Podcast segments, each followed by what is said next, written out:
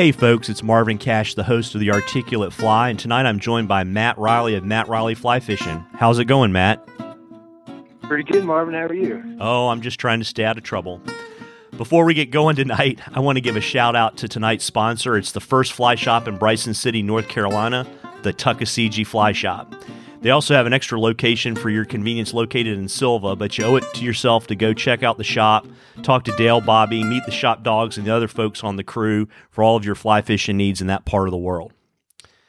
Well, Matt, I always start and ask all of my guests to share their earliest fishing memory. Yeah, that's uh it's kind of tough for me. I've got a lot of my memories I'm I'm kind of scared are just a product of pictures I've been shown cuz um, my dad, I'm really thankful that my dad started getting me out fishing and squirrel hunting and floating the river when I was two years old, three years old.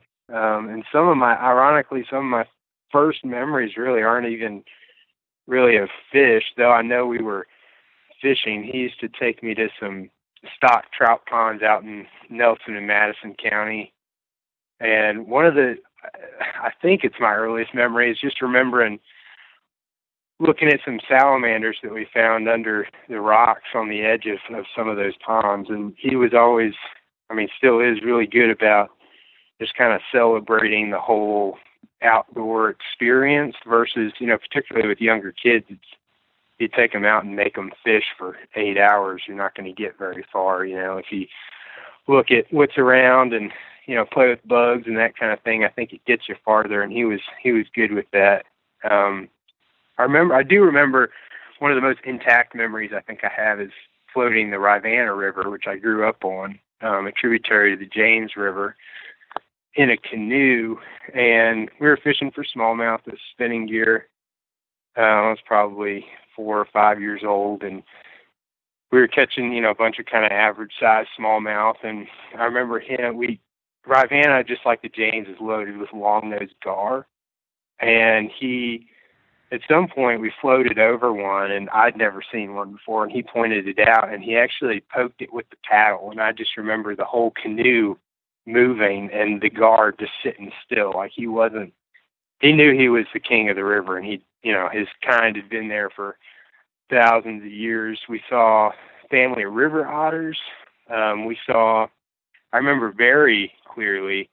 I it was probably me. It may have been him, but somebody got stuck on a log on the riverbank, and we paddled over there to get the lure off. And my face was about four inches from a log, and I was kind of bending back into the canoe. And the most rivers that I've been on in Central Virginia have these fishing spiders on them. They're about three inches around with their legs, and they love woody debris. And there was one on that log, and when I was about a few inches from it, he just kind of popped up and started running all over the log, and it freaked me out. And and uh, but I still remember that pretty well. And I don't remember the fish nearly as well as I remember the whole experience like that. Like I said. Yeah, very very cool. So when did you start to really get into the dark side of fly fishing? Fly fishing again, you know, there's some there's some pictures of me I think at four or five years old, you know, at some of those trout ponds with the fly rod being helped along. But I think I was really was in the eight to ten year old range where I really picked up the fly rod and my dad kind of gifted to me his old Okuma gray fiberglass fly rod with the cork was like half eaten out, kind of by mice or or what. But um I would I remember tying tying a fly I, I saw a pattern for in the back of a kind of a general freshwater fishing book I checked out of the library. Uh, and I, I probably used I think I used sewing thread and some stuff I pulled off a cat toy or something like that. And I remember jigging it off of a dock one summer when my friends were swimming at the lake and not catching anything, but just thinking how cool it was and and that got me, you know, my dad started to get me into fly tying a little bit, and I did a lot of that, you know, in my room before I could really range very far from the house and fish. Um, but most of, most of my fishing after you know, I did quite a bit of spin fishing and, and you know, throw a bait casting rod every once in a while, but most of my fishing through my, you know, like that eight year old range to well, probably once I hit twelve I was I was mostly fly fishing. Um and I mean it was stuff near my house. I mean before I could really was trusted to ride my bike long distances and seek out those fisheries, you know, more than a couple hundred feet from my house. I remember dabbling some hare's ears with that old fly rod in the creek and catching I mean shellcracker that were probably born yesterday, like a half an inch long. It spawned and or been spawned in there in the spring and um you know, I fished the Rivanna a lot once I I could ride my bike and I was trusted to go fishing by myself for the full day, you know, a couple of summers I remember being out there like four or five days a week fishing for smallmouth and bluegill and keeping a lot of bluegill, eating them pretty much on the river. Um, and then it just kind of kept progressing. I remember when I had my learner's permit, I remember my dad made me drive us out to the mountains one day after work and and I caught my first native brook trout on a I want to say it was an olive elk hair caddis that I had tied in my room one night, and you know those, those experiences just kept compounding, and and I just wanted to catch everything on a fly rod. It's just so cool to me after that. So that's really cool. And, you know, I know you've talked a lot about your dad. He sounds like he's obviously been a mentor in your fishing life. Who are some other folks that have had an influence on your fishing? Yeah. Um, so my dad, for sure. I mean, definitely he was the one that started it all and got me out there. And still to this day, you know, I talk to him a lot and and kind of fester over the details of my fishing and and all that kind of thing. Um, the other really big mentor of mine was was Chuck Kraft, who was also a mentor of my dad. Um, but Chuck was a guide in Central and Western Virginia for at least 30 years. I, I can't remember when he said he retired, but he's at least four years ago. He was still taking people every once in a while on on trips, even up into the brook trout streams. So he he's been around quite a bit and and has really mentored a lot of people. Um, and is a at least in Virginia and sort of the Mid Atlantic, a very recognizable figure. Um, and Chuck is, I think, if you talk to most people, people would describe him as a very thorough and observant and innovative kind of person. And that kind of that personality and that legacy just has really driven me, I guess, to to be that way. You know, Chuck has has helped me quite a bit and he's taught me a lot. And you know, I have a lot of mentors and, and the thing with that, you know, for me, I I really respect the people who have been there and done that. Um, people older than me and people who have, um, you know, been in the industry before me and kind of they paved the way for me. Um, and so, my mentors, you know, speaking about Chuck and uh, some other people I'll talk about, but uh, I just I like to I like to be a positive reflection of them. They're they're what they've given me really drives me to be the best that I can be, um, to perfect my craft and, and to be as thorough and, and knowledgeable as I can be. Um, and Chuck kind of, he, in a sort of roundabout way, taught me that. Um, some other guys, um, Jim Richmond is a guy that I've, I've fished with quite a bit and still, you know, over the summer and, and even into the shoulder seasons. You know, I fished with them a couple of weeks ago. In the summer, we fish probably two or three days a week if we're not busy, because we do get busy in the summertime with smallmouth bass. Um, Jim's a guide, a local guide here, um, a friend of Chuck, so kind of part of that circle as well. Um, William Kiersniak, uh, Eastern Trophies fly fishing. He's a fly fishing guide up in the in northern Virginia on the Potomac and Shenandoah River.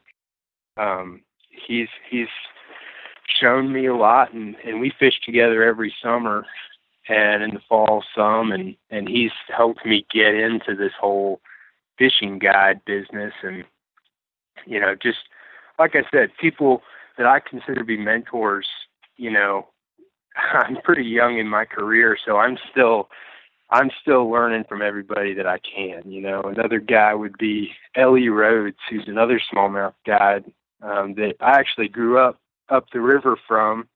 He's a guide in the Scottsville area in Virginia um, on the James River. And he uh I didn't really get to know Ellie until four or five years ago or so. Um, but he's just a guy that is always willing to help you out and and again he's taught me a lot and and kind of just just knowing him you know makes me want to represent him well um other guys you know like i said guys like joe mahler who i met through you know reilly rod crafters our family rod company and then brian shoemaker another guide up in pennsylvania on the susquehanna river those are guys that I've just been really fortunate to know and that have just supported me and and I think want to see me do well and again that makes me just want to be the best that I can be. Yeah, that's a pretty amazing list of people to kind of help you hone your craft. When did you decide that you wanted to be a fishing guide?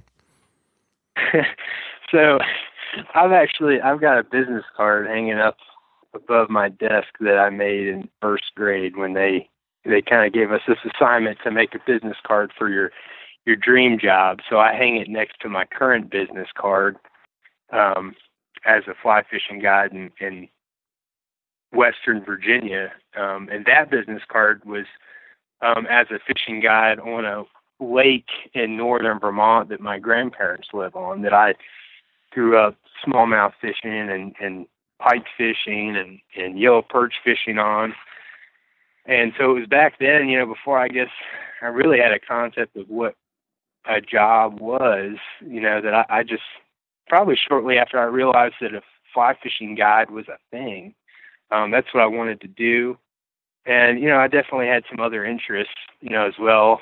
But uh from a really early age I think I knew that I wanted to I wanted to take people fishing. And then sort of in the middle of my high school career, you know, I started writing, and writing to me taught me that that uh, sharing the outdoors was something that I was passionate in. You know, sharing through writing, it, it gives me the opportunity to, as I say, kind of translate what I hear in the outdoors. You know, the experiences that I have and the, and the passion that I've found.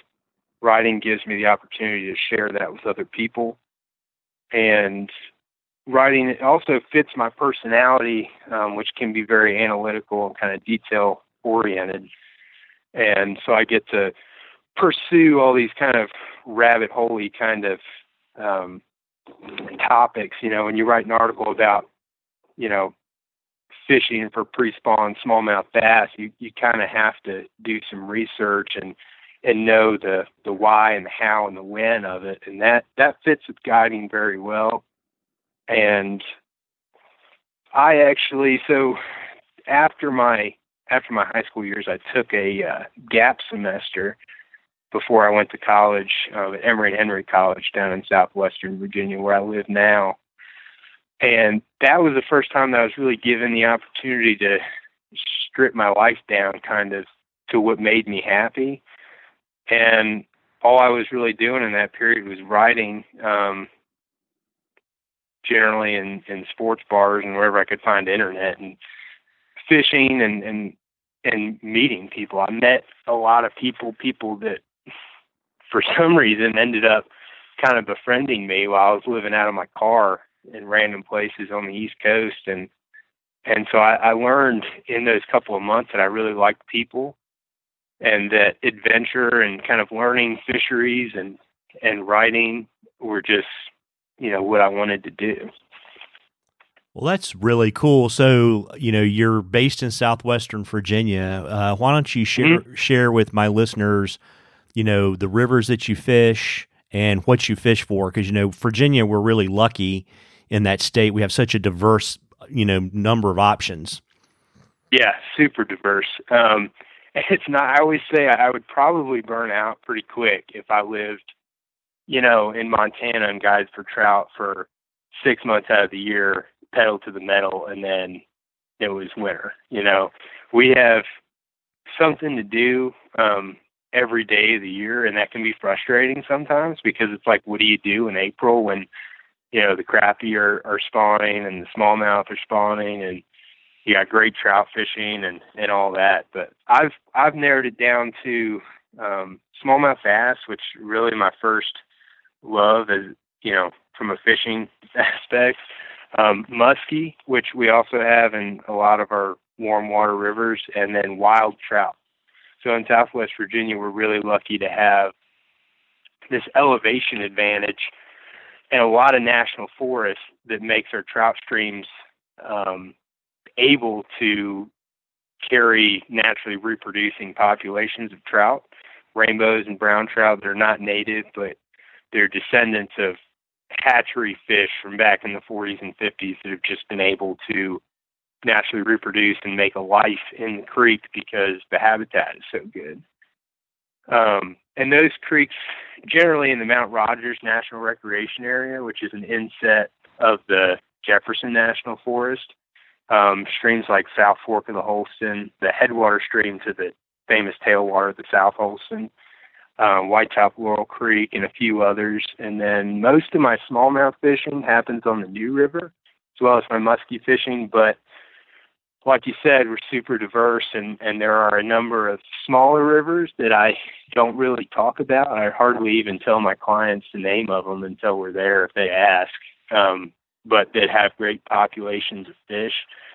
And uh, yeah, that's that's mainly where I where I guide.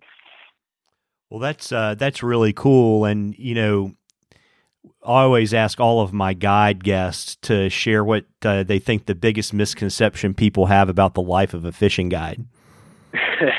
well, I'll spare you the the. I think the answer that I hear the most is that we fish all the time. Um, I think I do fish more than the average person for sure. You know, I don't fish more than my clients collectively, um, just because you know there's I, I can't fish. I can't you know if I do a hundred trips in a year, it's hard to fish another 150. Um, but I try to, you know. Um, if you're the kind of person that's going to have a hard time rowing the boat all day while your clients are catching fish, uh, it's not going to be a good job for you. But if you can kind of find enjoyment in the challenge of of you know when you're fishing on your own, dissecting the fishery and understanding all the finer points of it, for you know to be able to explain that to your clients and and really show them an experience, um, a Virginia outdoor fishing experience, and I, I think it's the best job in the world, and that that's part of what I love about it. Um, but I think probably the biggest misconception is is just I don't think people really understand what goes into a single day of guided fishing. You know, you're some people kind of balk at the at the rate of a of a guide trip. A lot of most people don't, but some people do. You're really paying for super in-depth local knowledge. You're fish you're paying for fishing knowledge and you're paying for the experience of being rowed down the river and all the gear provided, you know, rods, reels, flies, lunch, etc. But for every day that, that I'm on the river with clients, you know, there's several days of, you know, scouting, countless days of being on that specific water, learning it, studying the food that's in the river, um, designing flies to, to fit those food sources, um, understanding the fish and their habits and their movements, um, understanding the river, tying flies, you know, the nights before during the winter so that you don't have to tie flies every night in the summertime. Um, packing lunch, keeping up gear, you know, cleaning fly lines, tying leaders, like I said, tying flies, keeping up your car, the boat, all that kind of stuff. You know, when it's done well, it looks really easy. You know, a client shows up, they hop in the boat, you have a good day on the water, they go home. But you know, there's a lot more that goes on behind the scenes that I think a lot of people just don't quite realize. And I would say that's that's one of the biggest things that people don't quite understand when they think about a fishing guide in their day to day. Yeah, no, I'm I'm always trying to get people to understand what's involved, and you know, you're lucky, right? Because you don't work out of a shop where the shop's taking half of the guide fee. Yeah, yeah, exactly. Uh, you know, because guys look at that number as like, well, you know, I try to help them, particularly with guys that go out west, do the math. I was like, they're like, oh, I'm like, exactly. you know, uh-huh. not to yep. mention all the yep. stuff you're talking about, you know, which is, uh, you know, that river is a living, breathing thing, and it changes every day, mm-hmm. right? Yeah, well, I mean, for instance, you know, we've had a, we've had a lot of rain this year. I think everybody knows that. It's not even worth saying anymore because um, we've all been complaining about it for the last year at least. But you know, there's a section of river that I uh, got some trout trips on where uh, you know a major section of the river, you know, a spot that we hit every day has changed dramatically, like three or four times in the last six months, just because we've had so many heavy, heavy rain events that it's you know carved out the bottom of the pool. It's deposited sediment. It's moved trees. It's broken trees. It's done all that kind of thing. And the last thing I want to do is show up to the river with clients and and you know one of my main spots is different. You know, yeah. now you can react to that kind of thing, but another example would be you know when a, a friend of mine we were out scouting a muskie float this past November and we caught two fish over the course of a couple floats off of a particular section of bank. And um, during one of those really heavy you know one of those really heavy rain events where the ground got real wet and it got real windy a big sycamore fell um, and landed kind of parallel to the bank and the the hydrology of the river after that tree fell caused that whole bank to kind of change character and it, it just didn't fish the same after that. So being out there and, and being really um, observant and, and knowing the river is, is huge. And that's what's going to make people successful versus, you know, unsuccessful. And, and that's, like I said, a lot of what you pay for. Yeah. Yeah. The difference between fishing 10 to 20 days a year versus 150 days, right? Yeah, yeah, it's a uh, it's a big difference, and you know, it. I notice it in my own fishing. You know, when I get to fish, you know, fairly infrequently for a period of time, the day on the river is just you kind of readjusting. It's you kind of getting back into the mold that you were in your last trip. When you fish five days in a row, it's kind of a continual learning curve. You know, you're, you're not, there's not really too much of remembering and kind of getting back into the swing of things. You're thinking about what happened yesterday and how are we going to react to that. And, and that's some, you know, if you, if you have the opportunity to fish for a week straight on a piece of water, I would, I would highly recommend it because the, the number of details that you'll, you'll notice um, and take into account that you just never even thought about before will will really change your fishing. I think. Yeah, I mean, there's no substitute for time on the water. That's for sure. Uh, you know, and I know you. You know, we talked a little bit about your writing, but I mean, you're also known as a freelance writer and photographer. When did you really get that writing bug and the photography bug? Yes, yes, sir. I uh, again, I was I was really lucky to uh, find some editors really early on to take a chance on me. In high school, I think I had just turned 15. It was in February. I won a high school essay contest that the Virginia Outdoor Writers Association puts on. And that same month, I got my first paying magazine feature assignment from Chris McCotter, who's the editor of uh, Woods and Waters magazine, which is kind of a regional publication that circulates in Virginia and Maryland. You can pick it up in a couple of tackle shops and, and gun shops and that kind of thing. Um, but he's also Chris is also a guide, a bass guide on uh, Lake Anna, and my dad and I fished with him when I was was 1999, so I was three. Um, another one of those things that I don't remember, but I've seen pictures from. Um, but I kept up with Chris and and you know I had expressed interest in writing, and so I got an assignment from him, and then I got another one the next month and the next month. But I think it was after I got home from that um, high school essay contest thing, the uh, VOA meeting. I was kind of on this like writing high and emailed a bunch of editors, including the local paper, the Daily Progress, and it was like two or three months before I heard back from the editor of the paper, but they actually offered to give me, or they wanted to know if I'd write their outdoor column for them, their their weekly outdoor column, um, which circulates in several counties in Central Virginia near my then home. You know, Fluvanna, Buckingham, Nelson, Madison, Greene, Albemarle counties, that kind of area, and I I said I'd do it, and I'm still doing it. So that was, I think, seven year, eight years ago, and I was 15, and and I've, I've kind of built it up fairly quickly, and I'm kind of where I want to be now. Um, but yeah, I got I got really really lucky early on. That's really cool. Who are some of the people that have influenced your writing and your photography?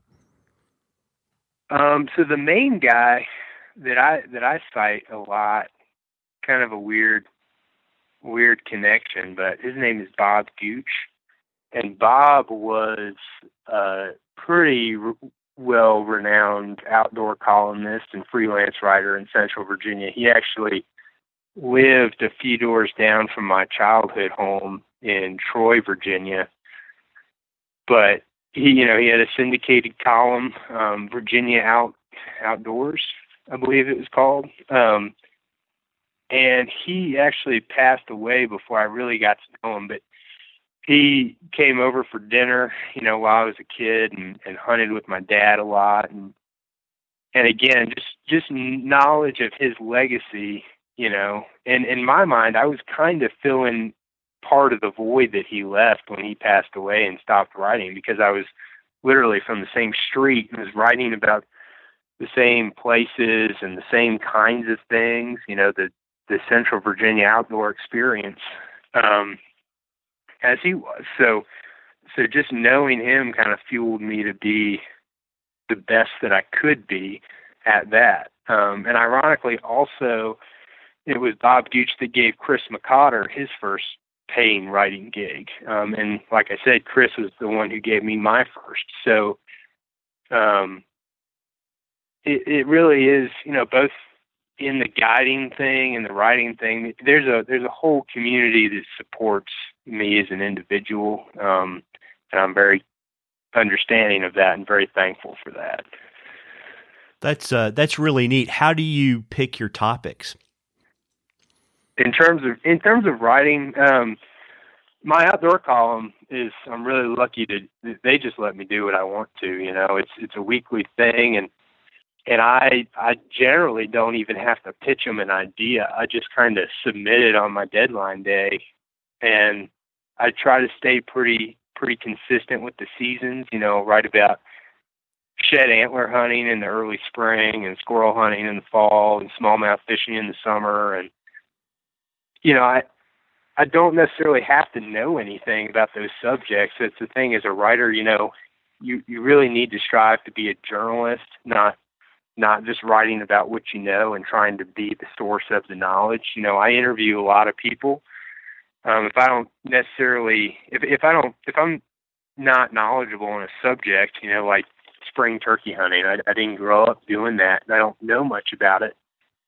I'll find a local expert, you know, within my readership who does do it, and I'll interview them and and cite them in the article and and that just brings the whole circle closer um, which I, I really love. I love having that that community.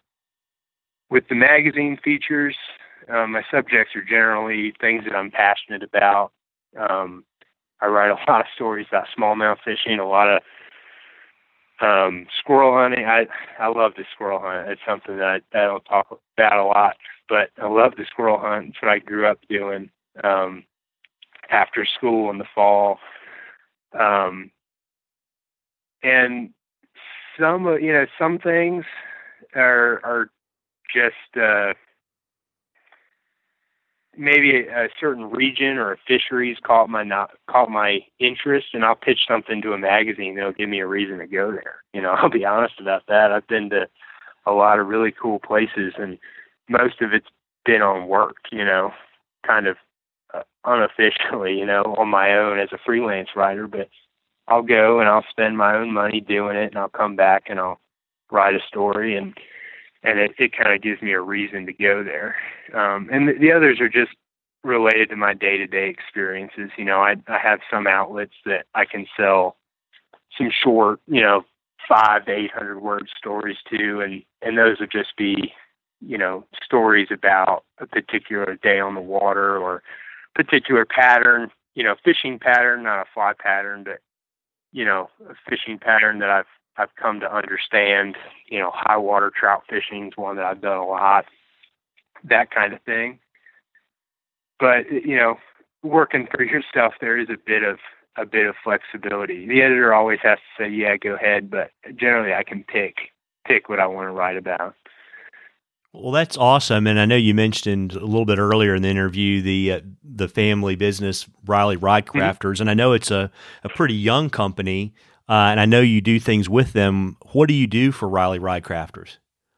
Yeah, so obviously I've kind of been pretty tight with the company. I've been around since it, its inception. Um, I do a lot of product testing, if you will. You know, taking rods that we're kind of developing out and fishing them, and and help with kind of conceptualizing the ideas behind rods and tapers and that kind of thing, talking about business and, and most of that really transpires as drawn out conversations with my dad in the kitchen or on the road to the river or something like that. But um, we also have the guide program, um, which I'm a part of. You know, we have some other guys around you know, like I mentioned, Ellie Rhodes and Brian Shoemaker is, is guys that I respect quite a bit and have learned from. They're both in the program, and it's kind of unique within the industry, I think, um, because as a guide in the Reilly Rod Crafters guide program, you know, you you have the rods on the boat, you know. So, for instance, I carry a lot of the Chuck Kraft Signature Series seven and eight weights um, as smallmouth rods. And, you know, my clients will fish them uh, during the day, you know, unless they want to bring their own rods, which of, of course is fine by me, but they'll fish them during the day. And, and so they get a, a real good opportunity to field test the rods. And then at the end of the day, you know, if, if they, I, I generally give them to, to my clients, um, whether they express interest or not in the moment. But you know, we have the opportunity to provide uh, discount cards to our clients. So if they like a rod, they can go home and hop online and and buy a rod at discount, which is nice for them um, because they get an incentive to, or they get some money off of a rod. It's also an incentive for them to to you know, like I said, buy a rod. It's an incentive for the guides in the program to sell the rods, you know, while they're fishing them. Um, never, never aggressively, but but uh, gives us the opportunity to kind of um, push them in that direction. And you know, it, it just benefits everybody around. So I think that's kind of a, a unique thing. I also do some uh, you know, I write some blog posts and do some social media management and that kind of thing. But um, that's that's fairly minimal. All of us, pretty much in the guide program, contribute to that because we're always getting pictures on the river and and kind of helping to promote the brand in that way. Very cool. And if we back up just a little bit, I think the what the company's what two or three years old. Tell us a little bit yeah. about how it got started. Yeah, so my dad uh, was working in in the corporate world, um, and got out of it and just decided he was looking for a new project. And we kind of at the time were kind of frustrated by the super fast, super light rod, fly rod movement, and we're trying to get back to kind of the rods that that I mean him in particular. I don't really have the historical perspective, but that he was used to fishing. You know, the somewhat slower, more relaxed, classic kind of feeling fly rod. Um, instead of making fly fishing a sprint, you know, down the river. Um, and and so we just started we started designing rods with with some fairly notable people and the product is what we have now. You know, we have several different models on the market and most of them are a little different than you know what you see kind of dominating the market. Yeah, no, I mean it's really interesting, right? Because I guess you've got the Chuck Kraft, right? I think you've got yeah. Stu Apte, uh, Debbie Hansen, yes, and uh-huh.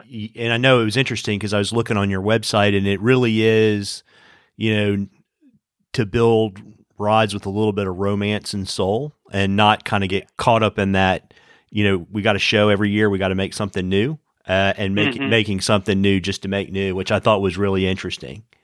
Yeah, I remember having that conversation. You know, we didn't want to we didn't want to fall into that that trap. You know, of, of just coming out with a new rod every year to have a new rod to push. You know, we we really focus on making quality fishing rods and and I want to kind of emphasize fishing. You know, we're not talking about rods that you can bomb a 100 foot cast in the parking lot with. Um, we don't use commercially available blanks. We work with a blank maker. We roll our own tapers that fit the specifications of the people that we're working with to design these rods. So, you know, like you said, Chuck Kraft, Stu Apte, uh, Joe Mahler, uh, casting instructor down in Fort Myers, Florida, is another one. Uh, Debbie Hansen, and sort of the unintended result of building rods to the specifications of those kinds of people is, you know, they, they know how a rod should and needs to perform to most effectively and efficiently fish. And that makes most of our rods sort of a moderate action, meaning that they're easy and pleasurable to fish with. You can feel the rod load into the middle of the rod which allows for more relaxing casting stroke. It provides some shock absorption for casting big flies and fighting big fish. So, like I had some guys in the boat the other day. It was Sunday. I can't remember the days very well, but um, they they brought their own rods and they they kind of got tired after a couple hours and they're saying their elbows hurt and which is easy to do casting big musky flies, but you know, we I switched them out to the one the rods that I carry, which uh, at this particular moment are Stu Apte 11 weights, and they have a lot more flex to them uh, than the rods they were carrying, and I truly believe that that makes casting bigger flies easier because your elbow and your wrist is no longer the shock absorber. You know, the rod tip is, and that's the way it should be. Um, but that moderate action also, um, it still has enough backbone to uh, make a hard hook set into a fish like a smallmouth bass that you sometimes have to make a pretty hard hook set into, um, like muskie, that have fairly hard mouth as well. Um, and it still has enough backbone to put pressure on a big fish like that. And again, the the tip being more flexible, you know, flexing into the midsection has enough of a shock absorber to, you know, you hear the term tippet protection a lot, but what that really means is there's enough of a spring in your rod tip to really absorb head shakes and, and quick movements by the fish. So you can lean on a big fish and, you know, your rod is really working for you. It's it's helping you fight that fish. Yeah, there's nothing worse than being out on the water in about two or three o'clock in the afternoon, kind of hitting the wall because you've kind of worn yourself out. Yeah, yeah. I mean, Joe Mahler, you know, one of the guy, you know, one of our signature series creators, if you will, you know, he he talks about trying to make casting effortless, and if you watch him, it, it he really has, um, and that's translates into his rod design um, and the rest of our rod designs. You know, like I said, the people who've designed these rods, for the most part, are guides or casting instructors, and most of their clients are are either fairly new to fly fishing, um, or they don't get to fly fish that often. And so having a rod that takes a lot of the, the work out of it is really nice. Um, and, and being able to feel the rod load, you know, that moderate action, it allows somebody who doesn't get to do it all the time that may need to refresh their their casting skills or somebody who's learning, it gives them the ability to hop in the boat and get fairly proficient fairly quickly. Yeah, getting that feedback from the rod is so important. And, you know, I think people, particularly when they start out, and some of us still forget, you know, you know the rod is really an incredibly efficient tool you don't really need to overpower it it'll do a lot of yeah. things with not a lot of yeah. umph yeah and I, I talk about a lot you know that like like I said, I, I do some guiding for muskie, and I also do some trips for trout. And a lot of our trout streams are fairly tight. Um, some of them have some pretty big fish in them. Um, I had a guy last week catch a 27 inch brown trout, if that tells you anything. And in a creek that's not very big, with a lot of overhanging trees and and all that kind of thing. So I talk about having sort of an escape plan, you know, a fight plan before you even hook that fish when you move into a new spot. And a lot of that comes down to knowing how to use the different parts of the rod to your advantage. And that's where that moderate action rod also becomes a very versatile tool because it has a very effective spring in the upper half of the rod and the tip, but it also has a strong sort of lower and butt section that allows you to move fish and put pressure on fish. So you know that the moderate action, like I said, is very versatile as well.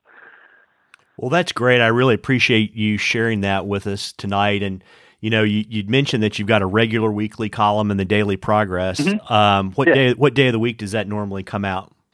Uh, typically, it's supposed to come out on a Wednesday. Sometimes they jump the gun and, and kick it out on a Tuesday, but it's a it's a subscription based newspaper. So a lot of people a lot of people I think they they kind of are just automatically. So I don't know if they know they're subscribing or not, but they move into a house and they they get the the newspaper. But um, it generally comes out on a Wednesday, and and I can't tell you the circulation, but most people in those counties that I mentioned do get it. Yeah, no, I remember when I was in law school in Charlottesville. We, I, I got the Daily Progress. I remember it well. Yeah, um, yeah. What um, you got? Any upcoming articles you want to share? Um, shoot, I don't even know what I'm writing about next week. To be honest, I've been I've been working so hard. Otherwise, I haven't gotten to stop and think about it. Um, I am working a, a cool kind of person or um movement, I guess, if you will, that I've been writing about recently for American Angler is a, a guy named Matt Hart who is uh, owns and runs the Forged Fly, which is a he's an artist and he does some metal sculpting of flies. So he'll he'll build everything from like I'm not sure how he would term it, but like a tabletop, kind of like a foot tall fly, you know, like a Royal Coachman or a Adams or something like that. So like he made a crawdad for Chuck that's like two and a half feet long, and he's made a deceiver that's you know a couple feet long. Um, and so I've been I've been working on a piece about kind of profiling him. Um, but I think that's my most recent. Yeah. I've kind of been slacking off a little bit here lately with uh, things have been getting pretty busy on the water here lately. Totally get it. Yeah, Matt's super talented. I guess I met him last year at the Virginia Fly Fishing and Wine Festival. Yeah. Uh, and actually, yeah, he was not there this past year, but he usually goes. Yeah, and I I have one of his pieces sitting on my desk. He's super creative. Oh, awesome. Yeah. Yeah. Um, how about speaking engagements? I suspect you're probably out of the speaking game since fishing season's kind of yeah. Yeah, so I, I typically do the South River Fly Fishing Expo, which is an awesome show. Um, I believe this year it's the. See, I look at my calendar here real quick. I think it's the the last week in April, the 26th and the 27th, I believe. Um, I hope I'm not wrong about that, but um, I usually do that one. But yes, show season is pretty much behind me at this point. I just got kind of booked a lot of trips for April and just got busy and and kind of had to cut that one. But it's a it's a great show, and and I'll probably be there the year after. Um, the next thing I really have on the calendar, I think, is I'm doing a talk with the fly fishers of Virginia and Richmond on July 18th, and that'll just be about fishing in Southwest Virginia, you know, smallmouth, trout, and muskie included. Um, but other than that, I'm pretty much done for the year. Yeah, all on the water. Well, where can folks find out more about your guide service and Reilly Rods? Yeah, so my website is www.mattreillyflyfishing. That's my business name, pretty straightforward. Um, it's M A T T R E I L L Y flyfishing.com. Um, and then my social media accounts are linked on there, but they're all under Matt Reilly Fly Fishing as well, Facebook and Instagram. And then uh, Reilly Rod Crafter's website is uh, ReillyRods.com, R E I L L Y R O D S.com. And uh, I believe the social media links for the rod company are linked on the website as well. Um, but you can find uh, those by searching Reilly Rod Crafters as well. And what's the best way for folks to get in touch with you, Matt? Uh, definitely the website. Um, I, you know, I love phone calls because I can talk to somebody real quick and really figure out, um, you know, what I can do for them. Um, but email is, to be honest, usually the best way to get in contact with me because not always in cell service and and I've been relatively busy lately, and I think I'm still pretty behind on my phone calls. Yeah, no, a- absolutely. It's like, particularly with the days getting longer. You know, you yeah, you fish yeah. later, and it's just harder to get people on the phone. Well, I, absolutely. I, yeah, I really appreciate you spending some time with me this evening. Uh, folks, uh, thanks for listening tonight. I would ask you to do me a favor. If you like the podcast, please give us a review in iTunes. And it would really help us out with our advertisers if you would subscribe to us in the podcatcher of your choice. Thanks again, Matt. Tight lines, everybody. Thank you, Marvin.